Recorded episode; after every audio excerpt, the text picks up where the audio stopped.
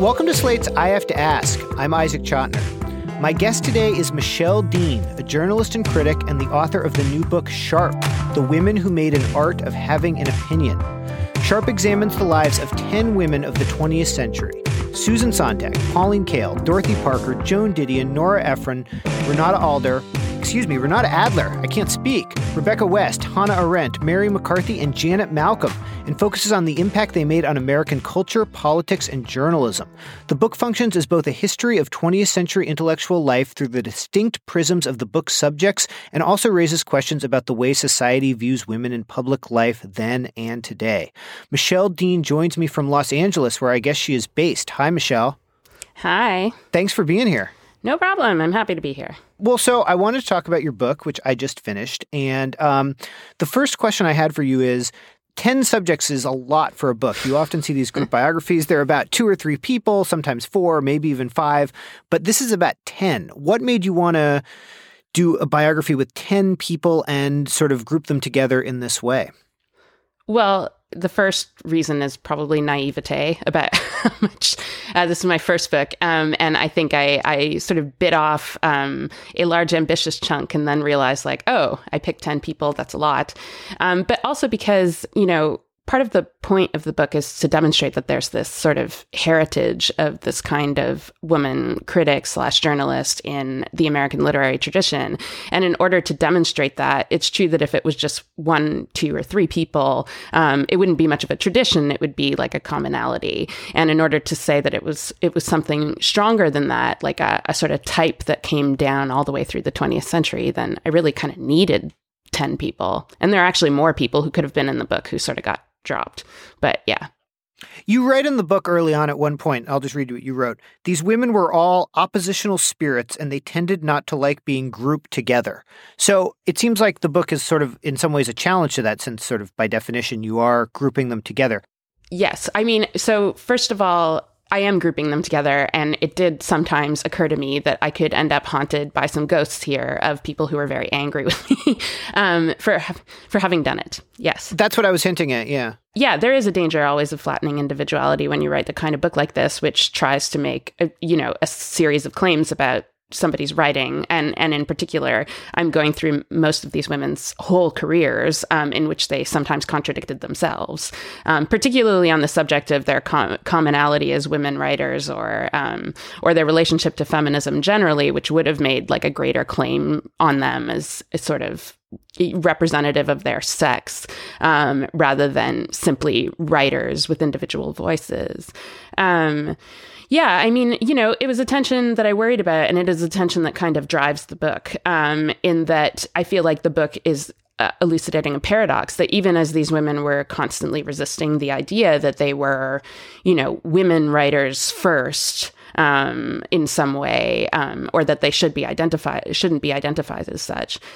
They still managed to sort of carve out a place for a particular kind of woman in public life um, that ended up being extremely valuable. And I, I kind of hate this word mostly because it's become jargon now because it's a buzzword, but um, somewhat empowering for other women um, to see them engaging um, at such a high level. And that had this sort of paradoxical feminist effect, even as some of these women would have denied very heavily that they were feminists. Yeah, I want to talk more about feminism, but first, for people who haven't read the book, can you talk about a little bit what you mean by sharp or sharpness, which is a quality that you keep coming back to in the book, and you you kind of unite the women under this uh, rubric, um, if that's the word I'm looking for. What, what exactly do you mean by sharpness?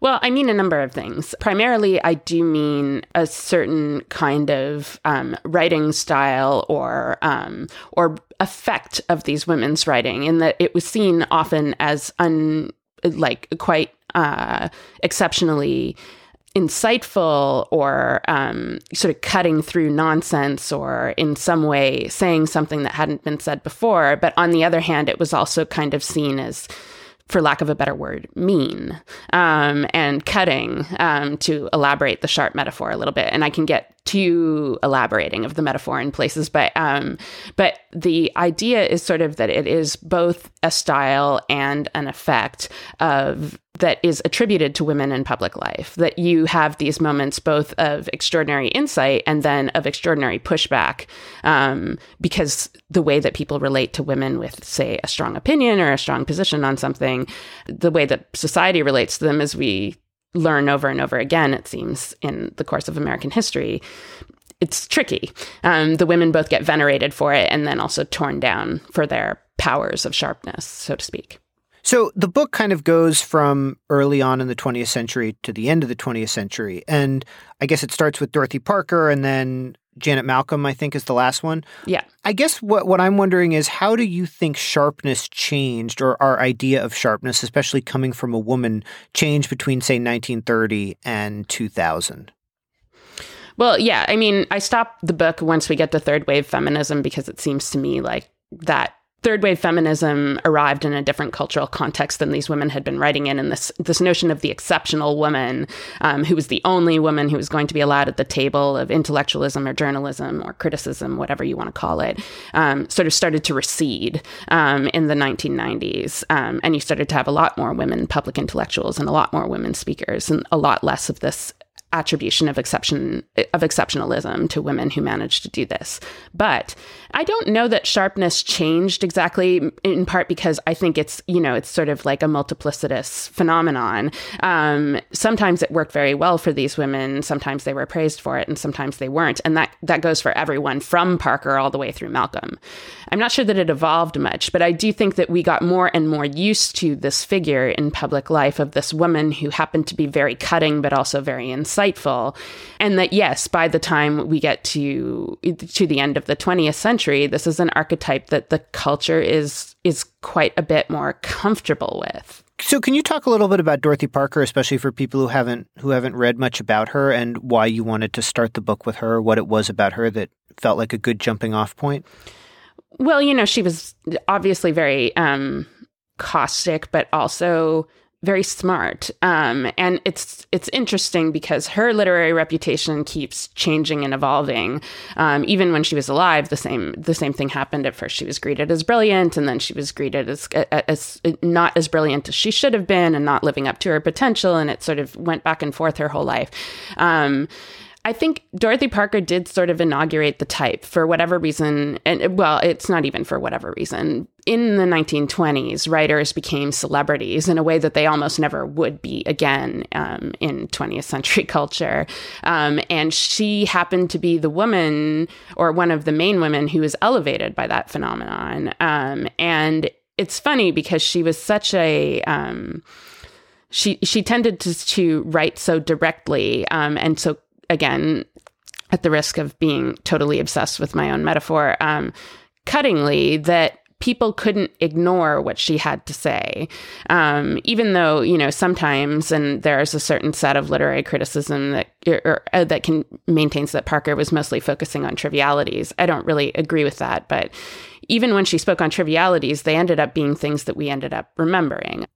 It feels like some people, sort of one critique of Parker that people make that sort of there was something frivolous about her, that she was not writing, as you say, on serious subjects. Is that something that you think that the women that you're writing about and, and even women writing today are aware is thrown at them more frequently than at men who are writing? And, and how much were the people in the book conscious of the fact that that was a critique that people made of, of women writers? I think they all knew it. I mean, I think I think it was inescapable, basically. Um, it and it's been an inescapable phenomenon even now. Um, it feels like things are opening up now a little bit for it, but but yeah, even you know, so Rebecca West also would write sometimes about how you know how frustrating it was that like women didn't get to speak exactly to their own sexual preferences um, in most of the literature of the day where meanwhile like somebody like hg wells is just um, spreading as she once called it his cold clotted cream type sexuality um, all over his novels and then um, you know even somebody like mary mccarthy who is one of the the people in the book who is more resistant to calling herself a feminist or whatever. Um, you know, she write she wrote in in an introduction to her theater criticism about how um, she always felt she never sort of set out to become a theater critic for Partisan Review, um, but she, you know, she knew that when they gave her that that post at Partisan Review, they did it largely because they saw her, um, meaning they, meaning the editors,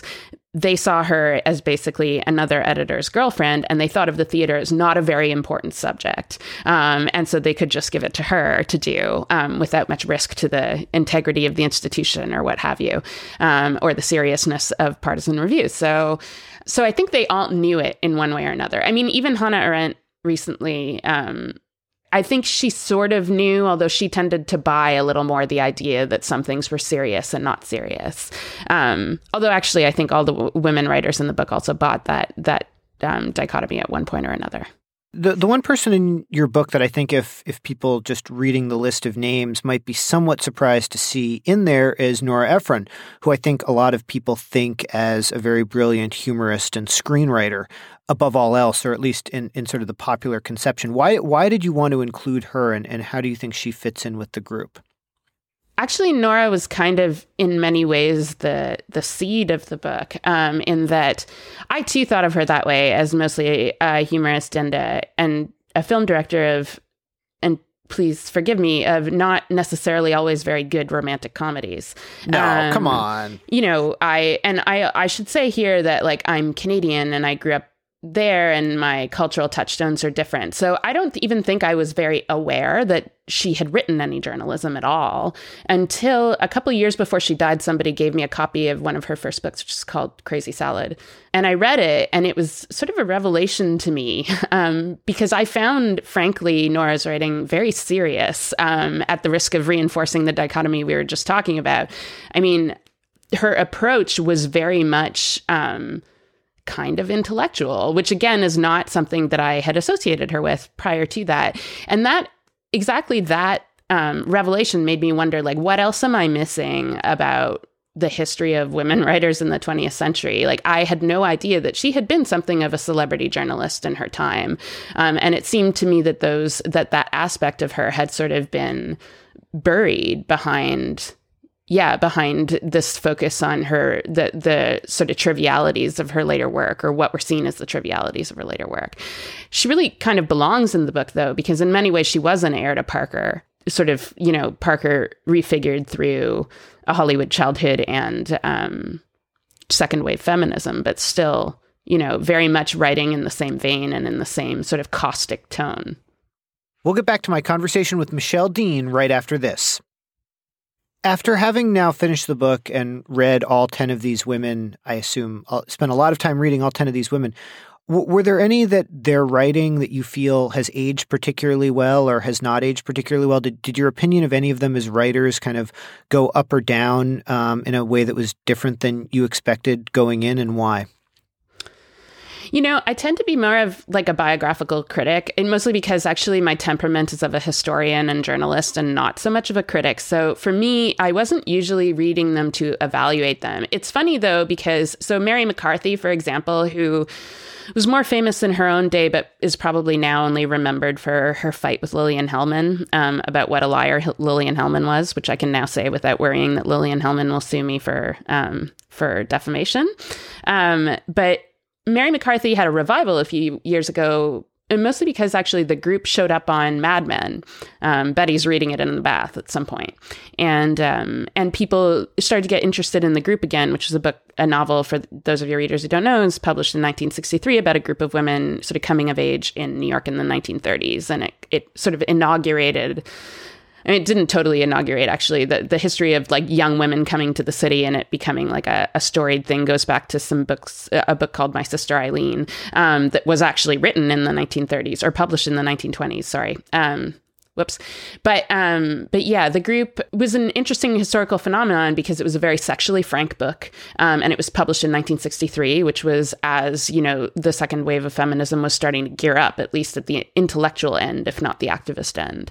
So there was this enormous response to that book. But if if i was going to answer the question what is mary mccarthy's best book? I would never say the group. I would say it was the company she keeps which is the book she published earlier of short stories about also a young woman coming to the city um, and mixing among intellectuals and having ambivalent sexual experiences a la cat person um, that I really wish more people read that book. Um, for me, all of as a historian or as somebody trying to put together this history of these women's writing and the reception to their work, there's always like something interesting about about every text, um, and it, it left me not judging them solely as is this good or is this bad.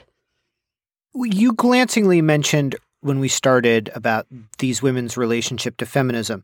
And at the end of the book, you write All through this book, I have been trying to point out that there is room in this deep ambivalence about and even hostility towards feminism to take away a feminist message.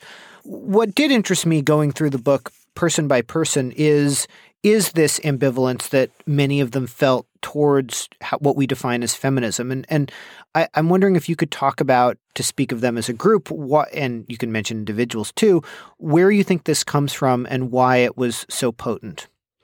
Well, so first of all, um, when I say feminism in this connection, I mostly mean movement feminism. For to, so defining it down a little bit, in that now that we live in an era of widespread cultural feminism or pop cultural feminism, we don't tend to think of it as like a formal movement in the same way. Um, and it it looked a little bit more formal in these women's times. Like there were people who went to feminist meetings, um, you know, and wore feminist buttons in a way that they don't typically do right now.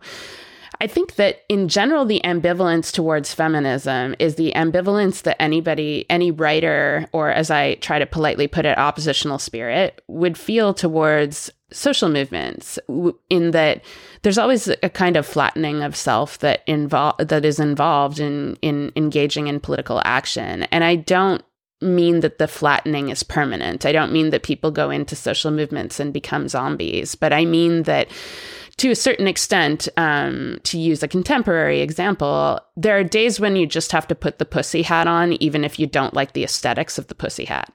Um, in a movement. That's just the way that social movements work. But um, but the the activity of writing or speaking in public or being yourself in public is is naturally sort of opposed to that because it might be hard for somebody like one of these women and was often hard for somebody like these women to make a crack um, about the pussy hats of their day um, and and what might bother them about them. Um, it was hard for them to not be forthcoming about that. And so I say ambivalence because actually, although I am charting women who mostly did not explicitly align themselves with feminism, or um, to the extent that they did often express like frustration or ambivalence about how the movement was shaping up, most of them came around eventually. I mean, Didion is famous for having written a sort of takedown of the movement, which was sort of in the form of a book review of a bunch of different feminist books of the early 1970s. Um, but even she, you know, in an interview not so very long ago, told an interviewer, you know, like I was documenting a specific moment in time where I felt like that the movement was getting caught up in trivialities about like who should wash dishes and stuff. And I'm I'm not sure the movement is there anymore, and I don't think I would say the same thing about it. Or Mary McCarthy, who who you know would do things at the end of her life, like give a speech where she'd say, "I'm not a feminist" in one breath, and then later say, you know, I guess I'm enough of a feminist to have never liked it when people people told me that I wrote like a man. Mm, right. So I think there was not necessarily hostility to the idea that in the world there are gendered structures of knowledge and power. I mean, I even found like a there it, it, it sort of popped up on the internet, um, and I I had read it or encountered it before, but just hadn't really thought about it too hard. But it popped up in the internet as a meme lately. This thing where Hannah Arendt um, is giving an interview towards the, the end of her life, and she says, "You ask me how what kind of influence I wish I had. And, you know, if I'm going to speak ironically, I just want to say I think that's a very masculine question. Men are always looking to influence, and I'm looking to understand. And I think it's interesting that she said that, right? Um, in spite of the fact that she was definitely the person most hostile to feminism, sort of in the book. Yeah, I think the way you phrase it in the book, I don't want to get this wrong, but you say it's about sisterhood and uh, they were individuals. Yeah, You've read these women a lot more than I have, but I had the I have the vivid memory of reading Black Lamb and Grey Falcon, which is Rebecca West's kind of uh, incredible travelogue through the Balkans between the two world wars, and they're just they're it's it's a sort of amazing dichotomy which I think you you capture in in the book about a lot of these women, which is that this kind of incredible um, this incredibly strong personality and this belief that you know women should be should be equal and sort of the goals of feminism, but also just constant cracks about women, about the way they look, uh, referring to them by names that we would now uh, deem politically incorrect for good reason, and sort of taking shots at kind of the official women's movement of the day, and and sort of that dichotomy, which goes through a thousand page book, is is pretty striking, and um, it's it's just a it's a very interesting kind of approach that these women had, or several of them had. Yeah, I mean, it's funny because you know, like like if I was talking purely in political theory, like I, I, I don't want to sound like I'm a total celebration of the individual, but you read a book like Black Lamb and Gray Falcon, and you think there is some value to this individual sensibility. I do think West could sometimes be really hard on people's appearances, like she tended to be that way overall, when whether she was talking about women or men, frankly. Um, but uh, on their personal appearances, she tended to extrapolate a lot from, say, the shape of their nose. Um, although it's kind of fun to just watch watch her mind sort of ramble over these things. And there is something, actually, this kind of sort of self awareness or um, having a little bit of fun um, at the expense of your politics is somehow also politically valuable in a way I, feel like I keep struggling to articulate in these interviews that you know, feminism would be richer um, for, I think, for um, or, or, will be richer if it becomes something more of like a Tower of Babel, right? Um, where everybody is just uh, is arguing all the time. I would prefer if the arguments were of of you know relative good nature to what they are right now, but um, but there's something valuable in having all these individual sensibilities crop up and sort of amount to feminism in the aggregate, as opposed to just sort of rehearsing rote arguments about I don't know about liberation and equality, which are useful, but I think, um, but which I think are actually easier to come to in in the process of our, us all arguing together it struck me a little bit that what you were saying mirrored uh, in certain ways maybe maybe you disagree with this the way some feminists of kind of you know my parents and baby boomer generation have been talking about feminism as they perceive it on social media these days which they view again i'm speaking broadly as kind of flattening and that they're not they're not these sort of everyone throwing their opinion in the ring and and sort of a flattening of opinion and voices. Do do you think that that's um, do you see any similarity there? And and what do you think of what have you thought of that critique generally? Well, I actually think that critique tends to come from people who don't like engage on social media with feminists in because I think that in general, I mean, I don't want to I don't want to talk too too much about Katie Roiphe exactly, but um, but if you read like a piece like that, which is representative, I think of some of of what you're talking about, um, where she's trying to characterize the Me Too movement. It seemed to me very obvious that she, from the piece, not knowing anything necessarily about her, that she had not engaged a lot on social media because there was there was an idea that on social media there is a party line um, about feminism uh, that is being observed and in my experience, that is not totally the case. Do I think that, that social media discussion about feminism is flattening, though? I do, but I think it's more about the way that social media has completely poisoned our conversational dynamics in society generally, and it is not a problem specific to feminism. Um, I mean, I think that um, online feminism has in many ways been great or was great and i come out of it in some sense. I mean i'm a person who came to writing and journalism late and i came to it actually through the feminist comment sections um, among other places. And um, and those were extremely vibrant conversational places. Um, and i think that there is still some of that going on online. And i think yeah, I, I do think as somebody who engages a lot on social media, I tweet way too much. I do think it poisons conversational dynamics, but I don't. I sort of get frustrated when it, people think it's it's about feminism going too far. It's about feminism getting caught in a net that everything's getting caught in right now. When you were researching this book and seeing the way that men and society at large responded to these women putting their opinions out there in the world, how do you think that's changed now for female journalists and novelists and writers in the current era? And what's your experience been with that? there are things that are better about like there are more women speaking than ever before. And i think to a certain extent we have to acknowledge that. We have to acknowledge that women are getting a greater um, foothold in the public sphere than they've ever had before. And that's very exciting and it's great. Um, and it's great that we live in an era where it's possible to discuss these things um, or like you know problems like representation or or um, you know, or the inability of this country to elect a woman as president. It's it's great to live in an era where we have those discussions out in the open, but um, and some of that has been opened up by social media, which was great, um, which allowed like sort sort of more voices to get into the conversation.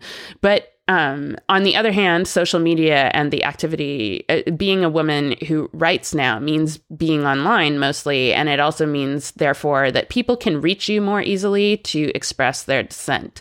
I mean, another seed of this book was actually years ago, I wrote a review for Slate, actually, of a book called How Should a Person Be by Sheila Heti. I liked the book. Um, it had been the subject of some criticism that I thought did not get the book. Um, and the, the book, um, uh, one of the conceits of the review was that um, serious men did not seem to understand it because there were a lot of male literary critics who wrote about it who seemed to think it was.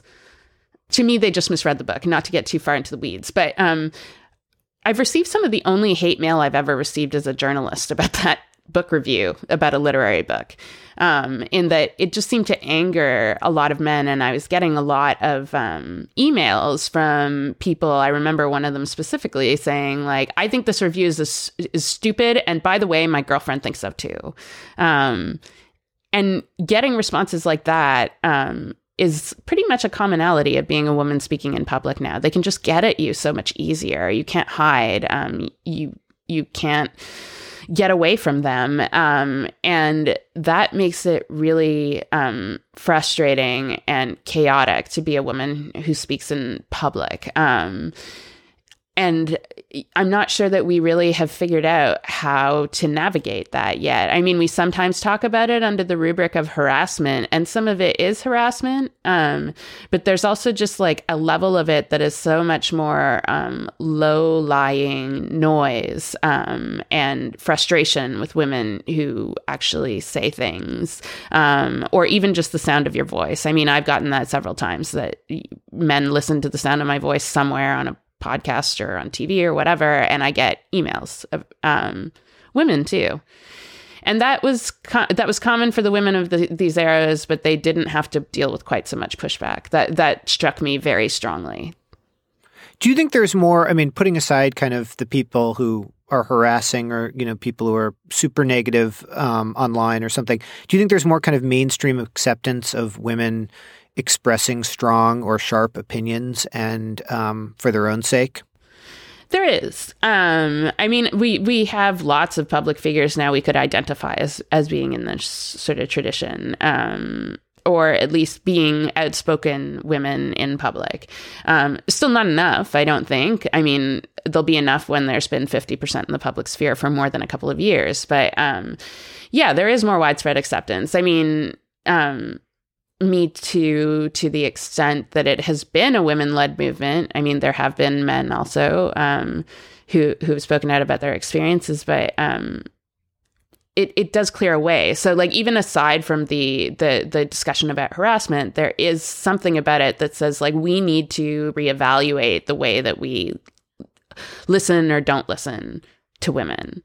Um, and having that conversation on the table has been useful, even if it doesn't feel like everybody is adjusting to it. Michelle Dean is the author of the new book Sharp The Women Who Made an Art of Having an Opinion. Michelle, do you think you can name all 10 of these women without looking uh, at a notepad? Oh, sure. Do you want me to do it? Yeah, do it for the audience. Dorothy Parker, Rebecca West, Mary McCarthy, Hannah Arendt, um, Pauline Kael, Susan Sontag, um, Joan Didion, Nora Ephron, Janet Malcolm, and Renata Adler. All right, that was very impressive. The book is available wherever you want to buy books. And Michelle, thank you so much for joining us on the show today. Thank you for having me. And that's our show for today. I Have to Ask is produced by Max Jacobs. Thanks to Topher Ruth at Northgate Studios in Berkeley. And thanks for the additional help from Erica Moo in Los Angeles. If you have an idea for a guest or you just want to let me know your thoughts, email me at ask at slate.com. That's ask at slate.com. Or you can follow me at Twitter at iChotiner. Thanks for listening.